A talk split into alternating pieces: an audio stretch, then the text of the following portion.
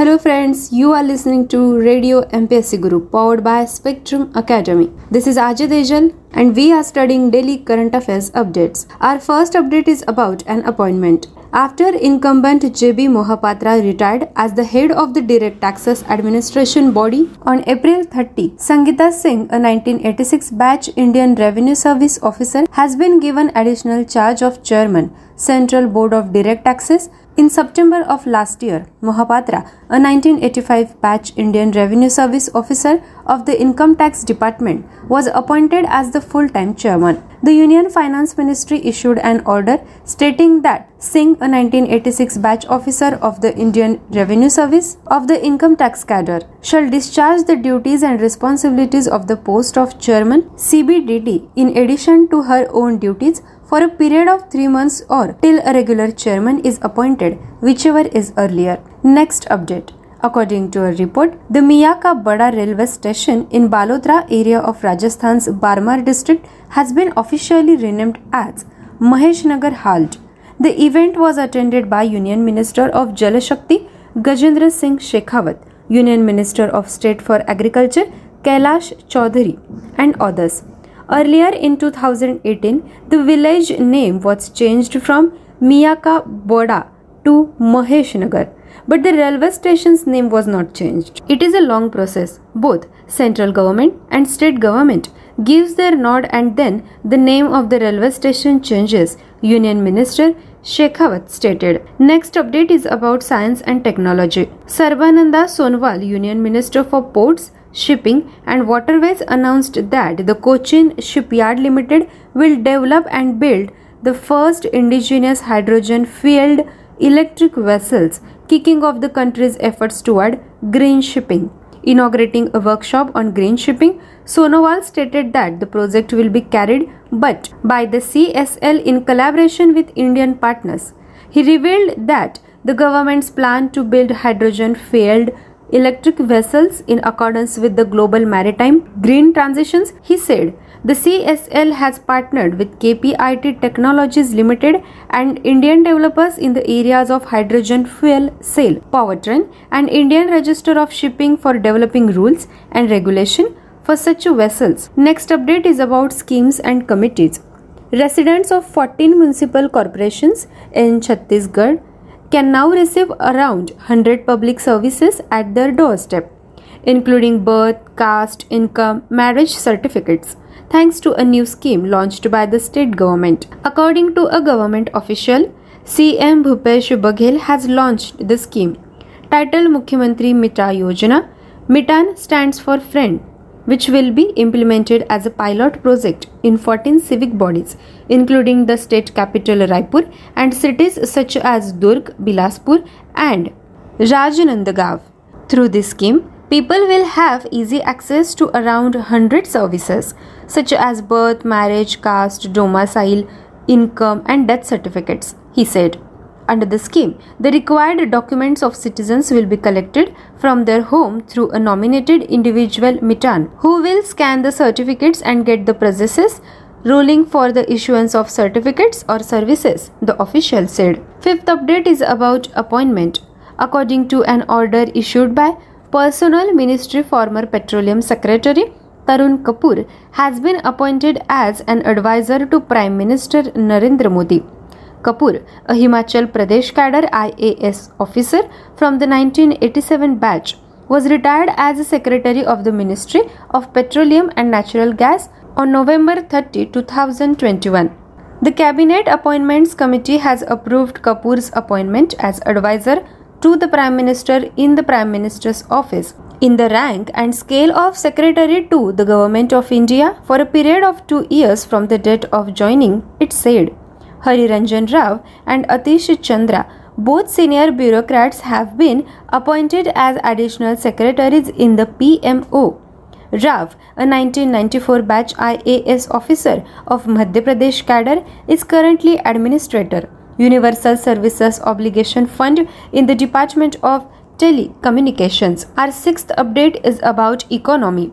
Open, a neobanking fintech portal, became India's one hundredth unicorn after raising new capital to increase its value to more than a billion dollars. The Bengaluru-based neobank, which has been in operation for five years, raised fifty million dollars in a series D funding round led by I I F L, Singapore State Holding Company, Temasek, American investment from Tiger Global, and another Indian firm, three one four Capital.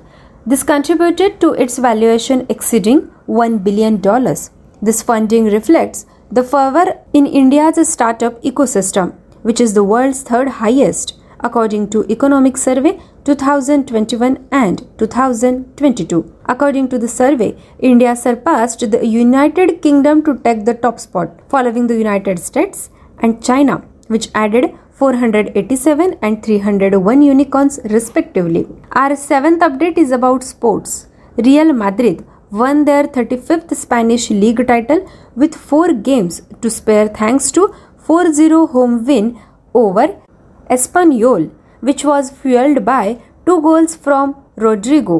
With only one point needed to clinch the trophy, Madrid scored twice in the first half at the Santiago Bernabeu, followed by goals from Marco Asensio and Karim Benzema. With four games remaining, Madrid has seventeen point lead over second-placed Sevilla. Barcelona has a game in hand, but it is trailing by eighteen points. Madrid winning a league they had dominated for months was unsurprising given their dominance since November, but dips in form from Barcelona and Sevilla offered the possibility of an earlier coronation than expected. Next update is about summit and conferences. On the occasion of inauguration of Sardar Patel statue, Prime Minister Narendra Modi delivered a virtual address to the Sanatan Mandir Culture Center in Ontario, Canada.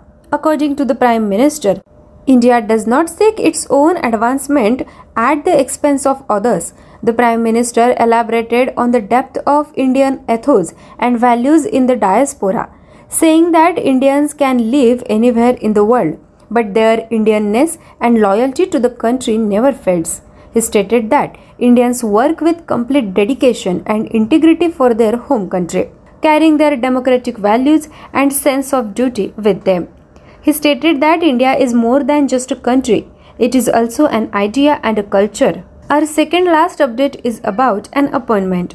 On Monday, May second, two thousand twenty-two, the Reserve Bank of India held its five hundred ninety-fifth meeting of its Central Board of Directors. The meeting was held via video conferencing, according to the R B I, and was presided over by R B I Governor Shaktikanta Das. The board approved Doctor Rajiv Ranjan's nomination as an ex-officio member of the Monetary Policy Committee. The meeting was attended by deputy governors and other central board directors.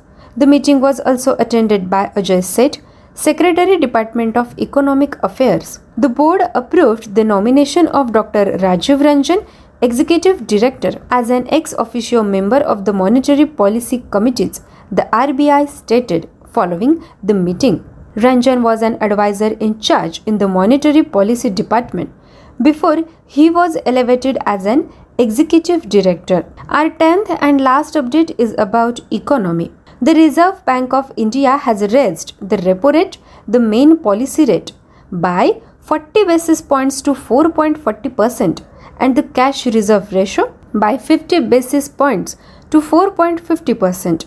Putting an end to the low interest rate regime and mitigating the impact of geopolitical tensions, the central bank, however, maintained its accommodative monetary policy in an unscheduled meeting of the Monetary Policy Committee. The unexpected move by the R B I, the first since August two thousand eighteen, is expected to raise interest rates in the banking system, E M Is, equated monthly installments on home, vehicle and other personal and corporate loans are likely to rise.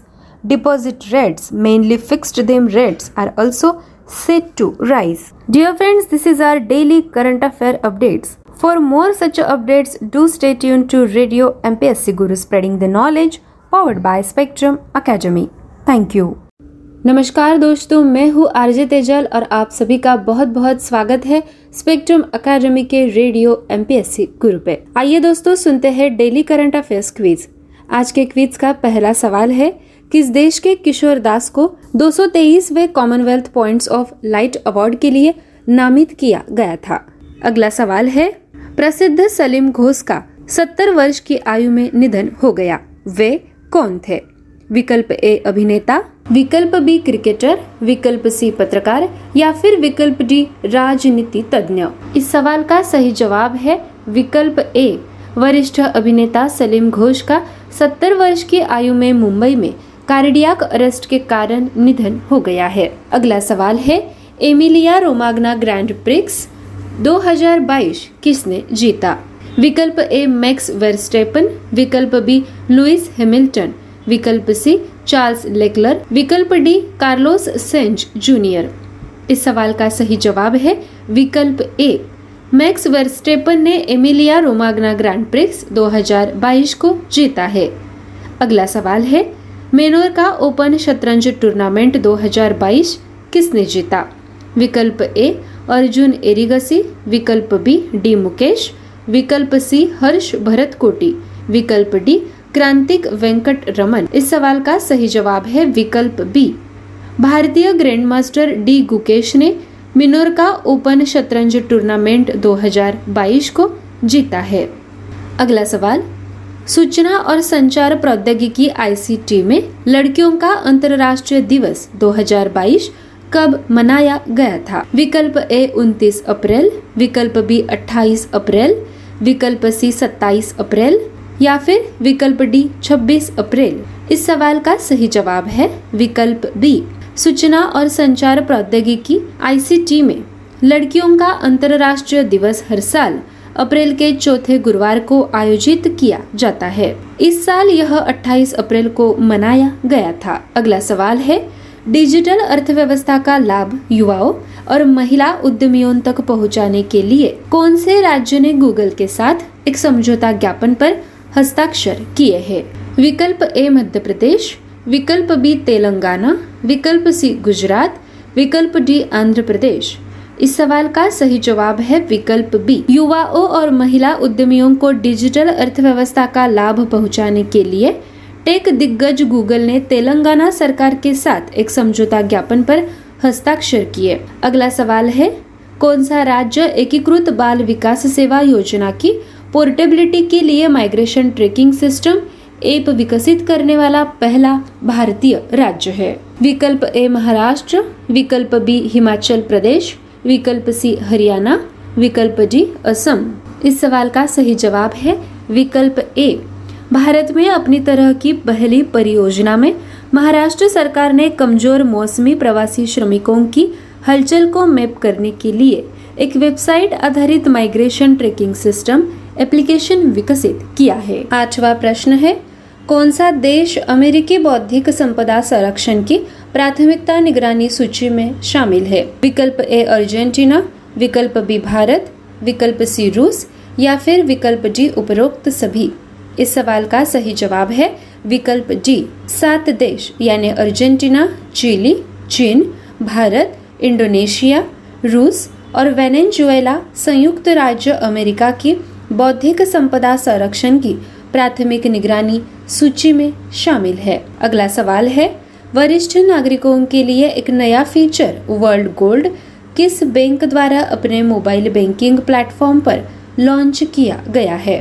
विकल्प A union bank of India, विकल्प B ICICI bank, विकल्प C bank of Baroda, विकल्प जी bank of Maharashtra. इस सवाल का सही जवाब है बैंक ऑफ बड़ौदा यानी विकल्प सी। बैंक ऑफ बड़ौदा ने वरिष्ठों और बुजुर्गों के लिए अपने Bob world mobile banking platform पर एक नई सुविधा बॉब वर्ल्ड गोल्ड शुरू की है। आखिरी सवाल, तेल और गैस की खोज और उत्पादन के साथ साथ स्वच्छ ऊर्जा परियोजनाओं के सहयोग के लिए किस संगठन ने नॉर्वे की ऊर्जा दिग्गज इक्विनोर एएसए के साथ एक समझौता ज्ञापन पर हस्ताक्षर किए हैं?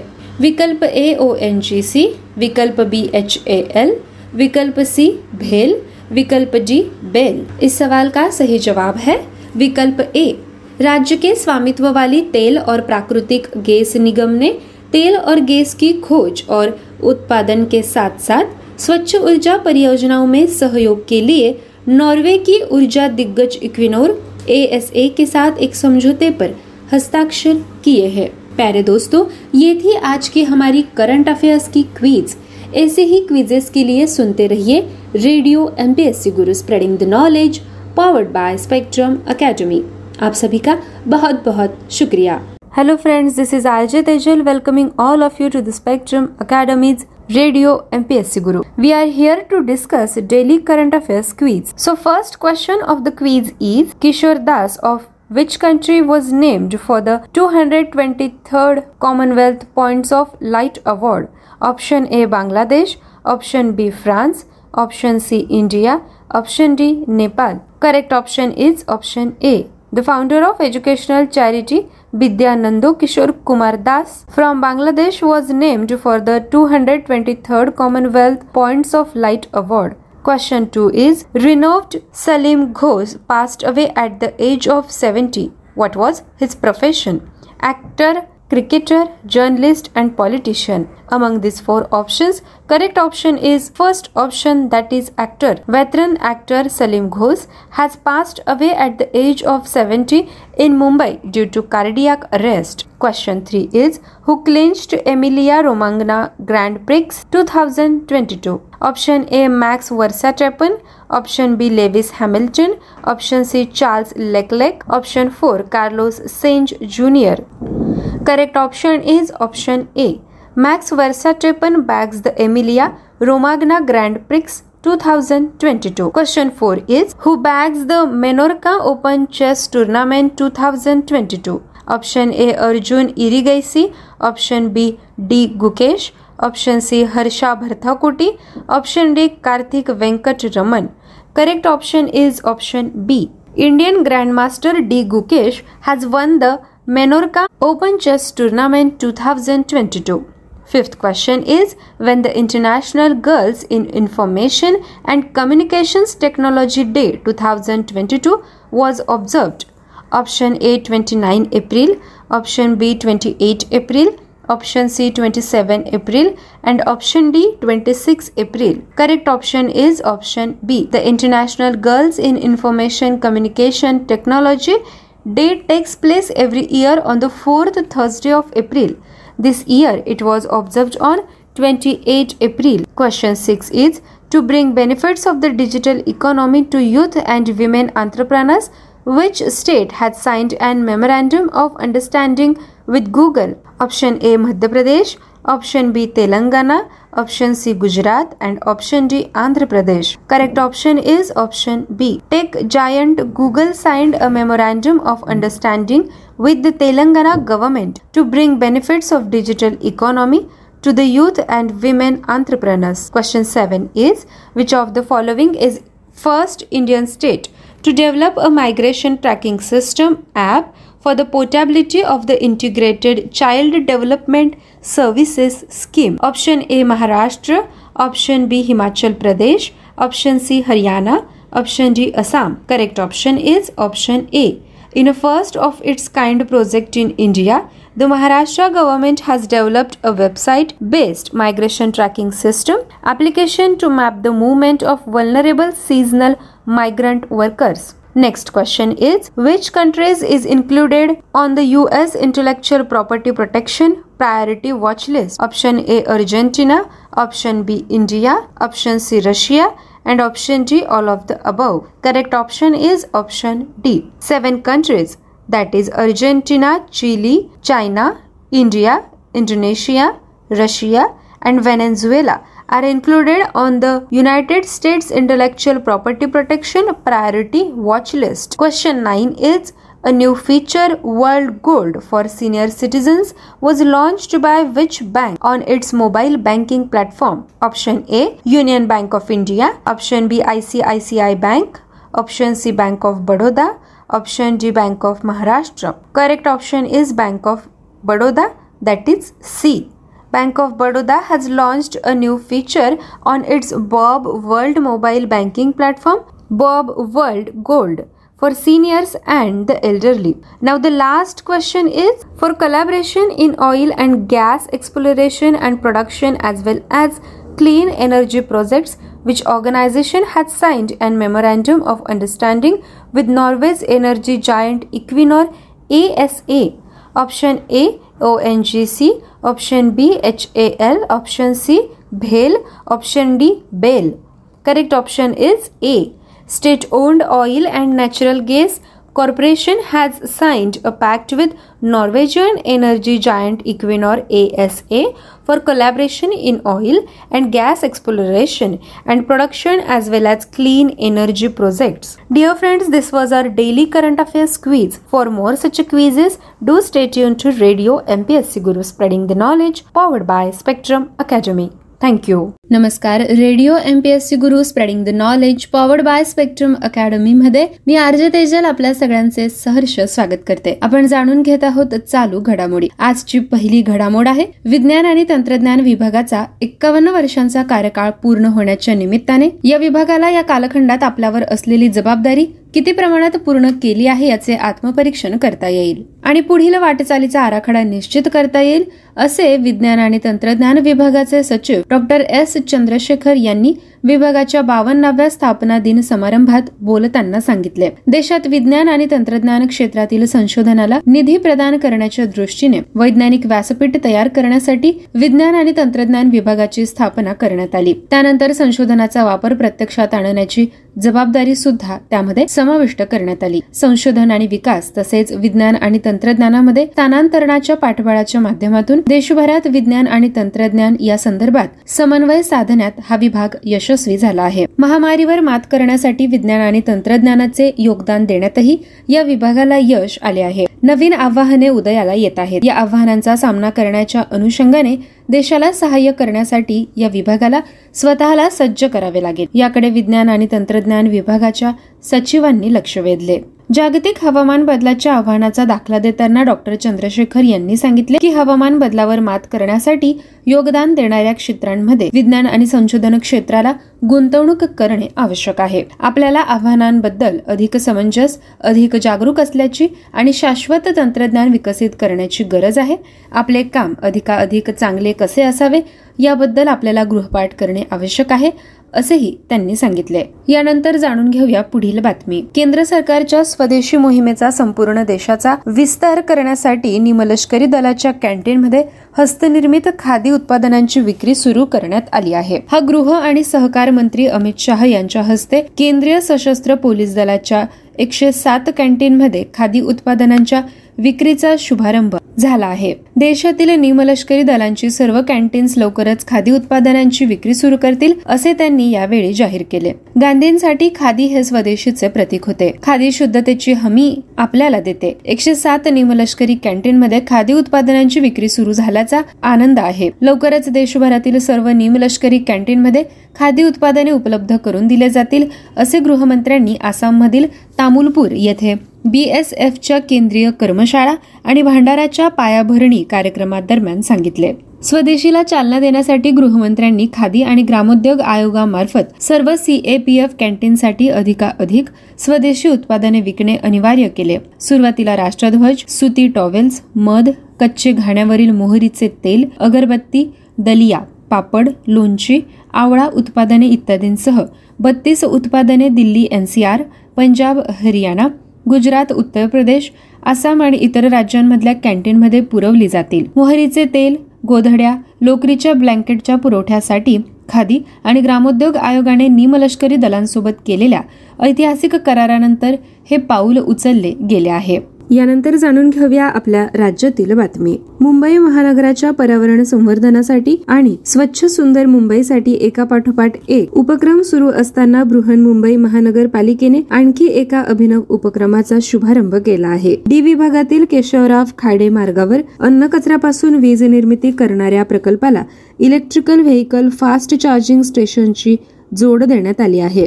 अशा स्वरूपाचे भारतातील हे पहिलेच चार्जिंग स्टेशन असून त्याचे लोकार्पण राज्याचे पर्यावरण मंत्री तथा मुंबई उपनगर जिल्हा पालकमंत्री आदित्य ठाकरे यांच्या हस्ते करण्यात आले. मंत्री ठाकरे म्हणाले की फूड वेस्ट मधून निर्मित विजेचा उपयोग करून इलेक्ट्रिकल व्हेकल चार्ज करणारे भारतातील हे पहिलेच केंद्र आहे. अशा स्वरूपाचे केंद्र मुंबईतच नव्हे तर राज्यातील शक्य त्या ठिकाणी उभारण्याचा प्रयत्न करण्यात येणार आहे. विशेषतः महामार्गांवर त्याचा प्राधान्याने विचार केला जाईल. त्यातून विद्युत वाहनांच्या वापराला चालना तसेच सेंद्रिय जैविक स्वरूपाच्या कचऱ्याचे योग्य व्यवस्थापन देखील होईल. या प्रकल्पातून तयार होणारी वीज आता विद्युत भारित वाहनांसाठी अर्थात इलेक्ट्रिक व्हेकलसाठी उपयोगात येणार आहे. या वीज निर्मिती प्रकल्पाला जोडून electrical vehicle fast charging station उभारण्यात आले आहे. यानंतर जाणून घेऊया कराराविषयक घडामोड. केंद्रीय सशस्त्र पोलीस दल आणि राष्ट्रीय सुरक्षक दलाच्या एन एस जीच्या परिसरांमधील छतावर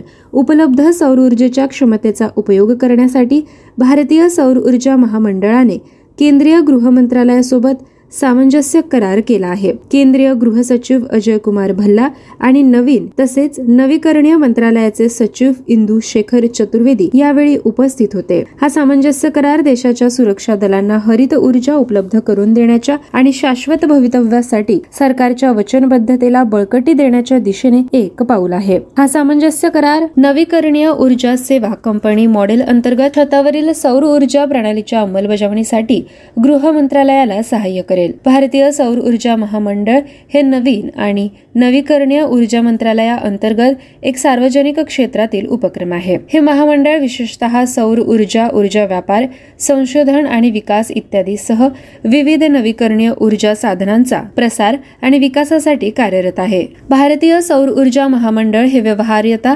अंतर्निधी योजना, आंतरराज्य पारेषण प्रणाली योजना, केंद्रीय सार्वजनिक सरकारी क्षेत्रातील उपक्रम योजना इत्यादी अनेक नवीकरणीय ऊर्जा योजनांसाठी नियुक्त केलेली अंमलबजावणी संस्था देखील आहे.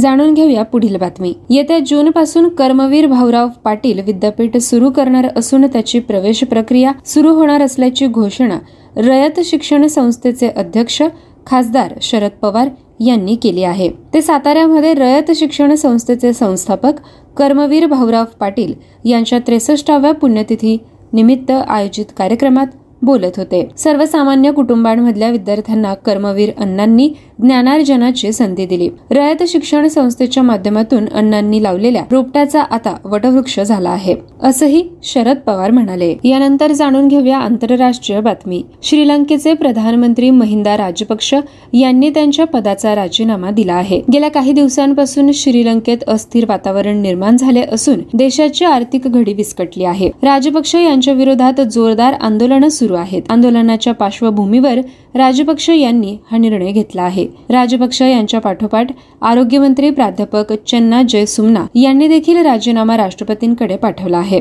त्यानंतर श्रीलंकेत अनेक ठिकाणी संचारबंदी लागू केली आहे. वळूया क्रीडा बातमीकडे. भोपाळ इथे सुरू असलेल्या महिलांच्या राष्ट्रीय अजिंक्यपद हॉकी स्पर्धेत मध्य प्रदेश, हरियाणा, पंजाब आणि महाराष्ट्राच्या संघांनी विजय मिळवला. अ गटामध्ये मध्य प्रदेशच्या संघाने चंदीगड संघाचा पराभव केला. ब गटामध्ये हरियाणा संघाने आसाम संघाला पराभूत केले. क गटामध्ये पंजाबने छत्तीसगडच्या संघाविरुद्ध सहा शून्य तर ड गटामध्ये महाराष्ट्राच्या संघाने राजस्थान संघाविरुद्ध चार शून्य असं निर्भेळ यश मिळवलं आहे. जाणून घेऊया पुढील घडामोड. पंजाब पोलीस दलाच्या मोहाली इथल्या गुप्तचर विभागाच्या इमारतीवर ग्रेनेड हल्ला झाला आहे. मोटारीतून आलेल्या दोघांनी इमारतीपासून ऐंशी मीटर अंतरावर थांबून रॉकेटच्या सहाय्यानं हा बॉम्ब फेकला. तिसऱ्या मजल्यावर पडलेल्या या बॉम्बच्या स्फोटामुळे खिडकीच्या काचा फुटल्या. हल्लेखोरांचा शोध घेण्यासाठी तपास पथक रवाना करण्यात आलं असून सीसीटीव्ही चित्रणही तपासले जात आहे. जाणून घेऊया पुढील क्रीडा घडामोड.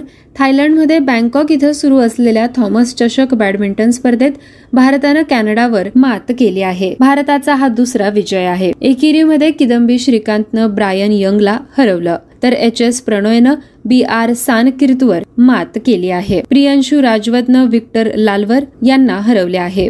दुहेरीमध्ये सात्विक साईराज रांकीरेड्डी आणि चिराग शेट्टी यांच्या जोडीनं जेसन अँथनी होशू आणि केविन ली या जोडीचा पराभव केला आहे. तर कृष्ण प्रसाद गर्ग आणि विष्णुवर्धन गौड पंजाला या जोडीनं कॅनडाच्या डॉक आडम आणि नील याकुरा या जोडीवर मात केली आहे. याआधी भारताने उत्कृष्ट कामगिरीचं प्रदर्शन करत जर्मनीवर विजय मिळवला होता. क गटातला भारताचा अंतिम सामना चायनीज तैपेईशी होणार आहे. उबार चषक स्पर्धेमध्ये भारतीय महिला संघांना सुद्धा कॅनडावर चार एक असा विजय मिळवता आला. भारतीय महिला संघाचा आता पुढील सामना अमेरिकेशी होणार आहे. पुढील क्रीडा घडामोड आहे कबड्डी विषयीची. पुण्यात झालेल्या अठ्ठेचाळीसाव्या कुमार कुमारी गटाच्या राज्य अजिंक्यपद कबड्डी स्पर्धेच्या अखेरच्या दिवशी मुलांच्या गटाच्या अंतिम लढतीत कोल्हापूरच्या संघाने मुंबई उपनगरावर चाळीस सत्तावीस असा विजय मिळवला. मुलींच्या गटात पालघर संघाने पुणे संघावर बत्तीस तीस अशा अवघ्या दोन गुणांच्या फरकाने मात करत जेतेपद राखलं. स्पर्धेचं बक्षीस वितरण सुनेत्रा पवार,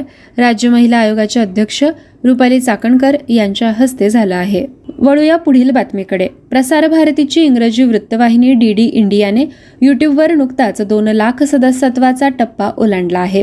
डीडी इंडिया सहित प्रसार भारतीच्या सर्व एकशे नव्वदहून जास्त डिजिटल मंचांनी एकत्रितपणे युट्यूबवर दोन कोटी सदस्यांचा पल्ला पार केला आहे. ईशान्य आणि दक्षिण भारतातील युट्यूब वाहिन्यांनी सर्वोत्तम कामगिरी केली आहे. ब्रॉडकास्ट ऑडियन्स रिसर्च काउन्सिलच्या आकडेवारीनुसार डीडी इंडिया दूरदर्शन वाहिनीचे प्रेक्षक देखील ऐंशी लाखाच्या वर पोहोचले असून ती देशातील प्रथम क्रमांकाची इंग्रजी वृत्तवाहिनी ठरली आहे. गेल्या आठ आठवड्यांमध्ये तिच्या प्रेक्षक संख्येत दीडशे टक्क्यांनी वाढ झाली आहे. विद्यार्थी मित्रमैत्रिणींनो, आज अशा पद्धतीने आपण चालू घडामोडींचा आढावा घेतला आहे. पुन्हा भेटूया पुढील सत्रात. तोपर्यंत stay tune to radio MPSC Guru, spreading the knowledge, powered by spectrum academy.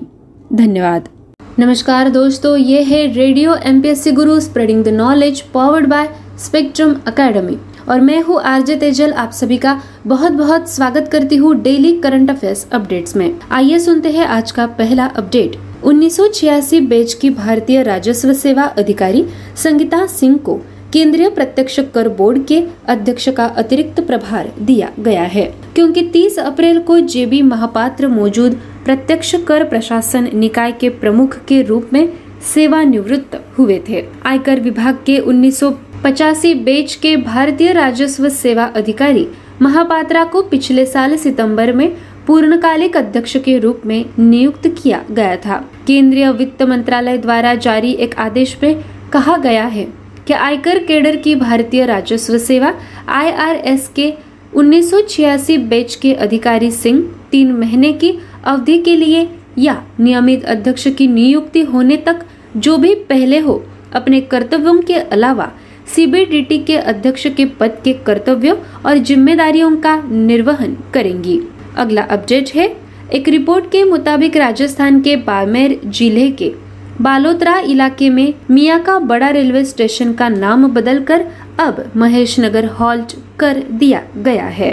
अन्य लोगों के अलावा केंद्रीय जल शक्ति मंत्री गजेंद्र सिंह शेखावत, केंद्रीय कृषि राज्य मंत्री कैलाश चौधरी उस कार्यक्रम में शामिल हुए जहां स्टेशन का नाम बदला गया था. इससे पहले दो हजार अठारह में गांव का नाम मियां का बड़ा से बदलकर महेश नगर कर दिया गया था, लेकिन रेलवे स्टेशन का नाम नहीं बदला गया था. यह एक लंबी प्रक्रिया है. केंद्र सरकार और राज्य सरकार दोनों अपनी मंजूरी देते हैं और फिर रेलवे स्टेशन का नाम बदल जाता है, केंद्रीय मंत्री शेखावत ने कहा. अगला अपडेट है विज्ञान और प्रौद्योगिकी के बारे में. केंद्रीय बंदरगाह, नौवहन और जलमार्ग मंत्री सरबानंद सोनोवाल ने कहा कि ग्रीन शिपिंग की पहली दिशा में देश के प्रयासों को शुरुआत करते हुए कोचिन शिपयार्ड लिमिटेड पहले स्वदेशी हाइड्रोजन ईंधन वाले इलेक्ट्रिक जहाजों का विकास और निर्माण करेगा.